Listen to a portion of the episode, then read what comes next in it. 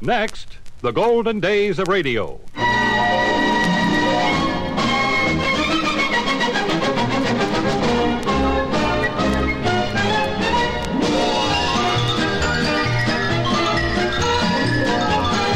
Hi, this is Frank Brizzi inviting you to join me for the golden days of radio. Great moments from radio programs of the past, headlining some of the world's most famous personalities.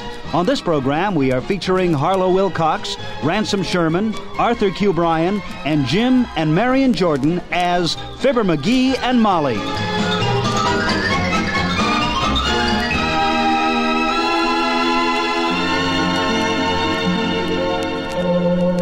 And now, here's one of the most popular shows of all time. Fibber McGee and Molly.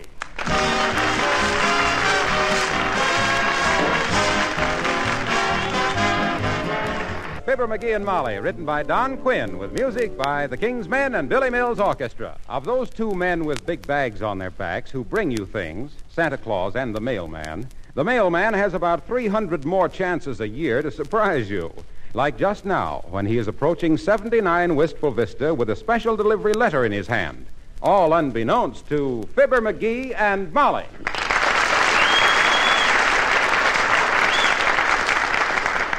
What were your plans for today, dearie? Oh, I don't know. Thought I might drop in at the Elks, then go past the cigar store for a minute and see who the guys have elected the next president. Maybe stop at the bank on my way home. At the bank. Blood Bank or First National? Hmm. Blood bank. Who's got any money? Well, I was just thinking that. Come in. Oh, good morning, mailman. Morning. Is your spouse in the house? If you mean is my guy standing by, yes, he is. McGee, the mailman, wants to see you. Oh, what, what's on your mind? And haven't we met before someplace? Sonny. What? I said, Sonny, I used to meet you frequently when I was jerking sodas at Grayman's drugstore. Remember? Oh, Sure. yeah. Oh, yeah. Oh, sure. And here's the special delivery for you. Oh, much obliged. I'll see you again. Hey, wait a minute. You'll have to sign for it. What? Now, what's the matter? Don't I articulate the stink? I says you'll have to sign for He means Weasel have to sign for it, Molly. No, not weasel, just usel. Okay, just measle. Where do I sign for it, bud? Bomb line. Which line? Bomb, bomb. Look, B O T T O M, bomb. Oh, well, there you are, bud. Thanks. It's okay. All it takes, Mike.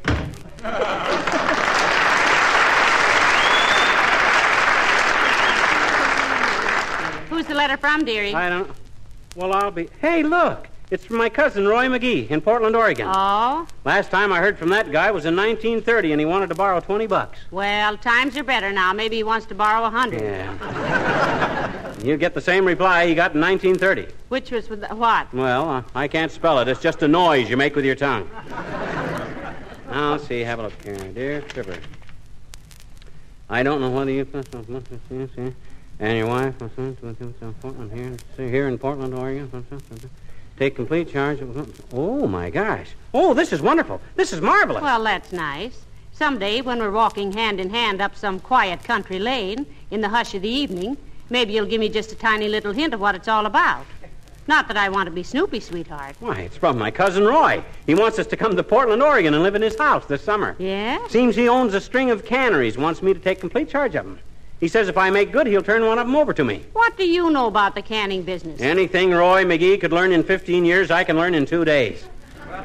Boy, oh boy, imagine me in charge of six canning factories. What do you suppose he can? I don't know. Besides you, when he finds out how much you don't know about canning. Well, let me see. Portland, Oregon. That's salmon and tuna fish country. And cherries. Tuna fish and cherries. Who'd eat a combination like that? we wouldn't can them together. Or... Hey, maybe that wouldn't be so bad. I've seen worse combinations in tea room salads. Tuna fish and cherries. Ah, pick- oh, oh, well, we'll see about that later. Much later. First thing we got to do is sell this house. Sell this house. Oh, now, McGee. Gotta make a clean break, baby. Can't run a canning plant in Portland, Oregon and keep my other pants hanging in Wistful Vista. Gotta put the house up for sale. Hand me the phone. Oh, dear, you're so impulsive. Here. Thanks. Hello, operator. Give me the whistle, Mr. Real Estate and escrow. Oh, is that you, Mert? Oh, dear. How's every little thing, Mert? Did they? What's that, Mert? Sidney, the grocery boy. He did, eh? Did she scream? Did who scream, McGee? Mert's kid sister. Why should she scream? Sid kissed her. Oh. What's that, Mert? No, let's not try it again. Okay, I'll call later. Just going to put the house up for sale. yeah. Yeah. Going to Portland, Oregon, Mert. Yeah. Going in the canning business. Canning business. Yeah. Don't say anything about it yet, Mert. Okay, thanks. Real estate office is busy. Oh, dear. I love that business about telling Myrtle to keep it quiet. Mm-hmm. That girl spills more beans than a Navy cook in a hurricane. I know that, Tootsie, and inside of three hours, everybody in town will know we're moving to Portland. Saves making a formal announcement. I see. She's a one woman Secret Service with no secrets. Mert couldn't keep a secret if she was blindfolded, gagged, bound, and buried under 40 feet of cement. No. When she was given the gift to Gab, she took it back and got a larger size. yeah. That kid collects more wrong dope than a narcotic squad, and to her, the word truth is just part of a radio show called And Consequences. Mert means well, but her sound wasn't wired for brains. And she uses green lipstick so her mouth won't have to stop. Oh. She's the only girl known to medical science whose tongue has worn out three faces. Oh, dear. The only reason they gave her that job on the ground floor of the telephone exchange was because they knew Mert could never run down. she was vaccinated with a full.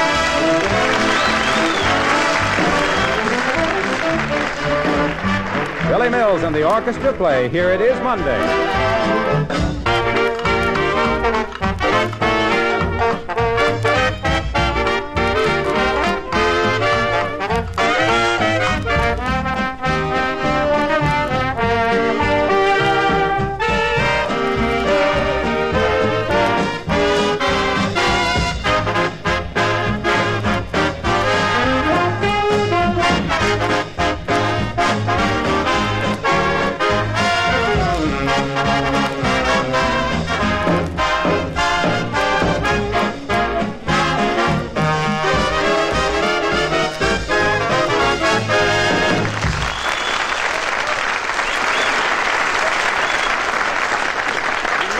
Mertz is fully useless information is a 1907 almanac. Yeah. She makes more noise and less sense than a broken record of a Japanese lecture on flower You're arrangement.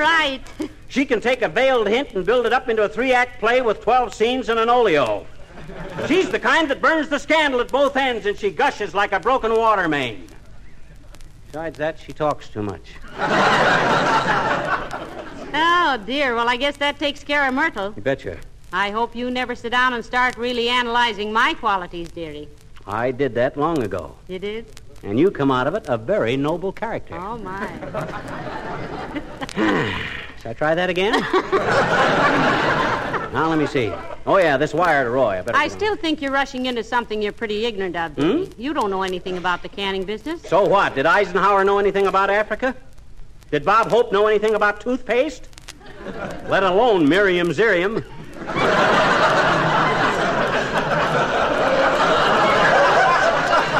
now, what do you think of this telegram to Roy? Well, let me see it. Roy K. McGee, Portland, Oregon. Your offer comes at a difficult time as I have had several propositions from big syndicates in the East. What big syndicates? You ever hear of Frawley, Bullfinch, Hammerfelt, and Crump?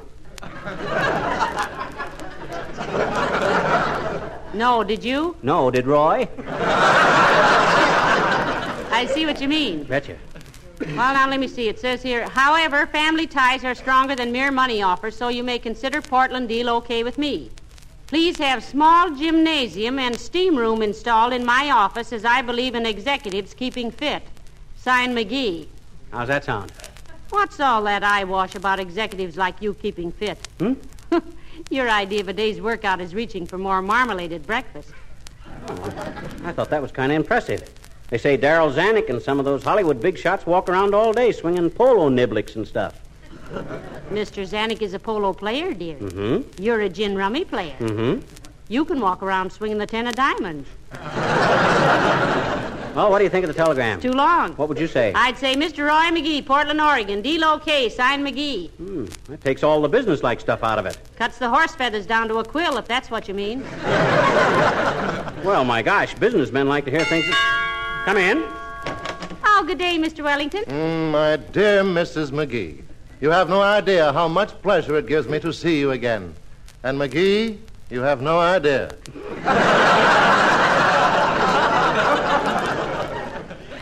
Hi, Wellington. I'd shake hands with you, but you're a little out of reach up there on that high horse. Musing fellow. Someday, old man, I should like to follow you around all day and take notes of everything you say With what in mind, Mr. Wellington? to see if it looks as silly as it sounds. Ah, touche. what do you mean, touche? My hair is my own, and you know it. I never. I didn't say toupee, dearie. I said touche. Huh? A French expression meaning you got me. oh. Was there something we could do for you, Mr. Wellington? I will come directly to the point. How much do you want for it? For what? This house? I have it on very good authority that you are putting it up for sale. You see what I mean, Molly? Mert didn't waste any time. Isn't it wonderful? Well, I'm sorry, Mr. Wellington. The house is not for sale as yet. Our plans are not fully matured. You see, Sig, I'm thinking of taking over a string of canning factories up in Portland, Oregon. If I do, I'll naturally pull up stakes here, but I'll let you know, Sig. I have your word, then, that I may have first refusal? Absolutely, Wellington. Good, because I'd be the first to. Allow me to wish you every success in Portland, Ori. Gone? Like a flash.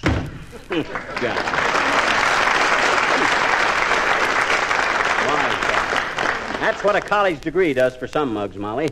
They spend the rest of their lives trying to make their heads fit those flat hats. They s- no. Hey, what kind of clothes do you wear in Oregon? Search me, dearie. What do you say we look it up? Hand me that encyclopedia. Here you are. Now, let me see. Portland, Portland. Here we are. Look, it's on the Columbia River. Ah, that's salmon country. Oh, I'm going to like that job. Go out in the morning with your fish pole and catch your salmon. Come back in the afternoon and can 'em. That's what I call a real. Hello, folks. Hello, Mr. Wilcox. Hi, boy. Mighty glad to see you, boy. Won't have much time to spend with each other from now on, boy. But it was swell knowing you, boy. Really swell. Say, what is this? Is he going to jail for a while, Molly? On the contrary, Mr. Wilcox, this is a cannery he's being thrown into. Yeah. String of canning plants up in Portland, Oregon, Waxy. Belong to my favorite cousin, Roy McGee. Your favorite cousin. You always told me he was a no good bum. Did I tell you he had a string of canning plants? No. Of course not. If I'd have known he was rich, he'd have been my favorite cousin long ago. Incidentally, Junior, I might be in the market for a clean cut lad like you as sales manager.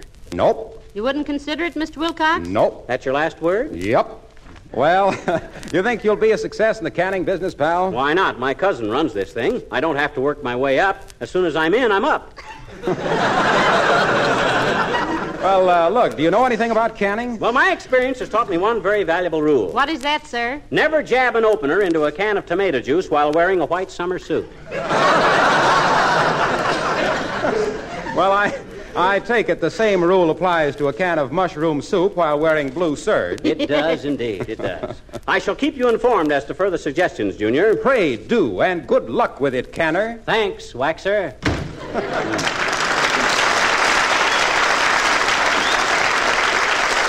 Uh, I'd like to have that boy in my organization. He's got brains and ambition.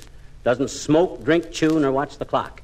Hey, where are you going, Molly? I'm going upstairs to look at the linen situation, Oh. just in case we do go to Oregon. Don't forget to send the wire to Roy Oh. now. I won't.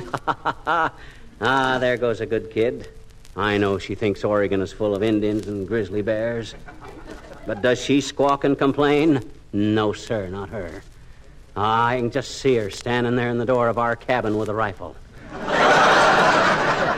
While I run down the path to the canning plant.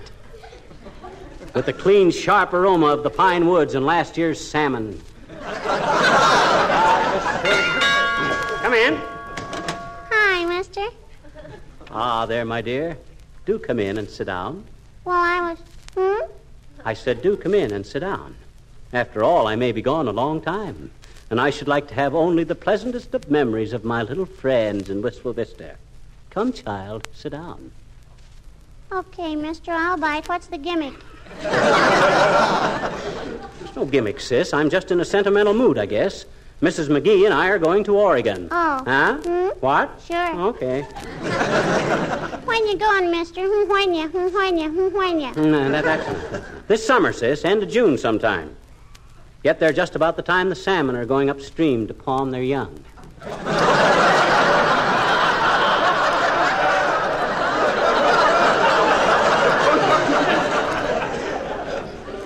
To what, mister? To palm their young. Salmon do that, you know. That's biological in a kind of a fishy way. you see, sis, when a mama salmon wants the stork to bring her some little salmons, she fights her way upstream. Oh, why? I don't know. Just life, I guess. All mothers have a kind of a shad row to hoe.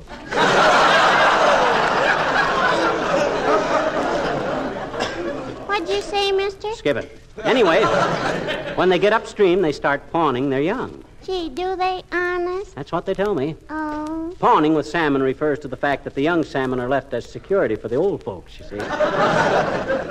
In fact, the original pawn shop symbol, sis, was originally meant to indicate three golden fish balls made of salmon. look, mister. Hmm? In the first place, the salmon run doesn't start in June. Hmm? It starts in February usually and lasts through spring. Yeah, but what the... Secondly, the older fish do not return to the spawning grounds. Hmm? They usually die on the return trip to the sea. The young salmon, or par, live in fresh water a year or two and then they go to sea as smolts. Yes, but what... In approximately another two years, they seek fresh water again, thus completing the cycle. So save that blessed event stuff for people who believe in it, like Mr. Winchell. Professor, excuse me, as a financial expert, can you tell me the best financial investment for me? You're in the service, hmm? Well, I recommend SGLI insurance for you. Not only is the protection excellent, but the deduction is made for payment automatically, so you always are protected. Any other reasons, Professor? Yes, the rates of SGLI are extremely low, much lower than civilian policies for equal protection. Since July 1st rate reduction, $2.55 a month gets you $15,000 worth of protection. Professor, you're a genius. Not really. Millions of servicemen know the score, too, right? Well, I sent the wire to Cousin Roy, Molly. I accepted. Aren't you glad? I don't know whether I am or not, dearie. Oregon seems a long way away. Oh, you're going to love it out there. Incidentally, I think Beulah's fixing trout for dinner. Oh, boy, trout. That's for me. How's Beulah fixing it? I'll see. Oh, Beulah! Somebody in here yipping for Beulah? How are you fixing the trout for dinner, Beulah? Broiled with sketch butter. Sketch butter. Yeah, some butter's too scarce to draw. I just sort of got to sketch it. Got some news for you, Beulah. We're thinking seriously of going to Portland, Oregon this summer. Will you miss us? no, sir. What? You won't? No, ma'am, I'm going with you. Great, Beulah, great. Uh, what'll your boy's friends say to that? Who, Waldemar? Yeah. Uh, I was going to teach him a lesson, sir. Yeah, you know, we had a little set to the other night. A set two. What about Beulah? Well, it's a big chair in my living room, and Waldemar say, come here, gal, and sit on my lap. I said, no, and he said, why not? And I said, boy, that chair won't sit but one. And he said, this chair set too easy. But it didn't, and I almost busted Waldemar's leg. I see. Waldemar had a crush on you, and you had a crash on him. the man on the crash on the crash on him. Look at you.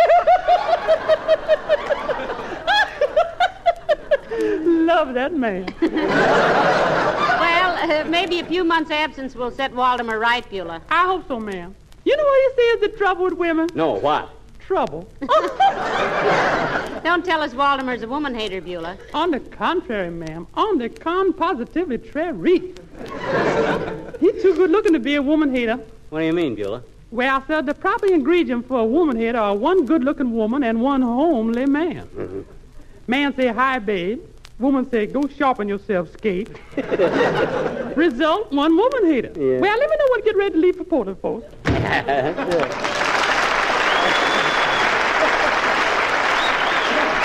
Well, there's another railroad fare to Oregon, McGee. I'll put that on the expense account. My gosh, Molly, think what my salary ought to be for managing six canning factories. One of them ought to pay ten thousand a year. Six of them would pay sixty thousand. Wow, sixty thousand a year. Why, think of the income tax on that. Must be around twenty-five thousand. Why, that's almost half. I won't pay it. By George, that's confiscatory. I'll take this case to the highest court. Come in. Oh, hello, Doctor. Hello, Molly. Hello, Worry Wart. Hi, Aerosmith. What are you scowling about? Taxes, Doctor. Taxes. What taxes has he got to worry about? He makes just enough to keep his head above water, And there are those who fail to see any necessity for that. I'm not squawking about my present taxes, you big oaf, but I got a big job coming up in Oregon, managing a string of canning factories for my cousin. Canning factories? Yes. Well, as the prince said when he first saw Cinderella, now there is one of my favorite subjects. you managing a canning factory. oh, now he can do it, Doctor. He can do it. You're darn mighty right I can do oh, it. Oh, chutney. You couldn't manage an ice cream parlor at the North Pole. Why, you'd have labor trouble with a marionette show. It'd be like an Airedale running a flea circus. Is that so? Yeah. Why, you pompous old pill roller? When it comes to business, you got about as much head as yesterday's beer. You don't say. I do say. Well, look who's talking. Of all the inconsequential, inconsistent impersonators of industrial impresarios, you are without doubt the outstanding example of pragmatic ineptitude. Sometimes I wish I'd gone farther in school. I never know whether to take a bow or a sock at somebody. The lack of a college education has probably saved you a lot of teeth, dearie.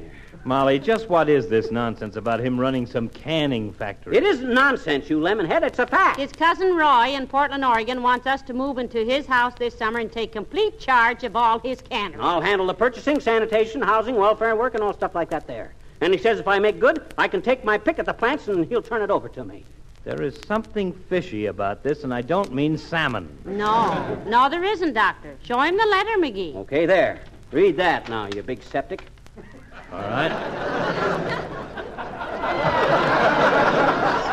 Dear Fibber, my wife and I would like to take a well earned vacation this summer and wonder if you would come to Oregon and keep an eye on things while we're away.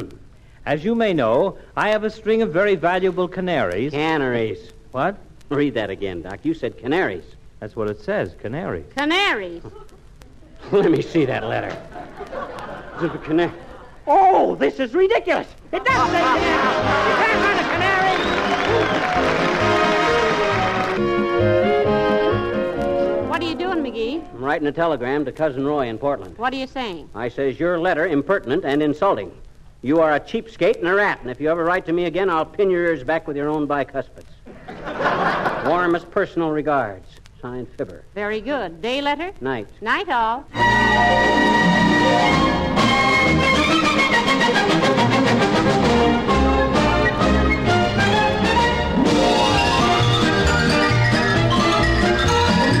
Well, that wraps up this edition of the Golden Days of Radio.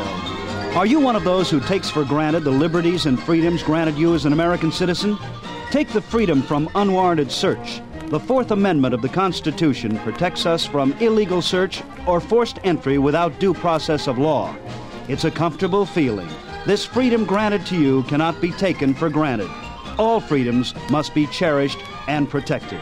This is Frank Brizzi in Hollywood, California, inviting you to join me next week for more shows and personalities from radio's golden days. This is the American Forces Radio and Television Service.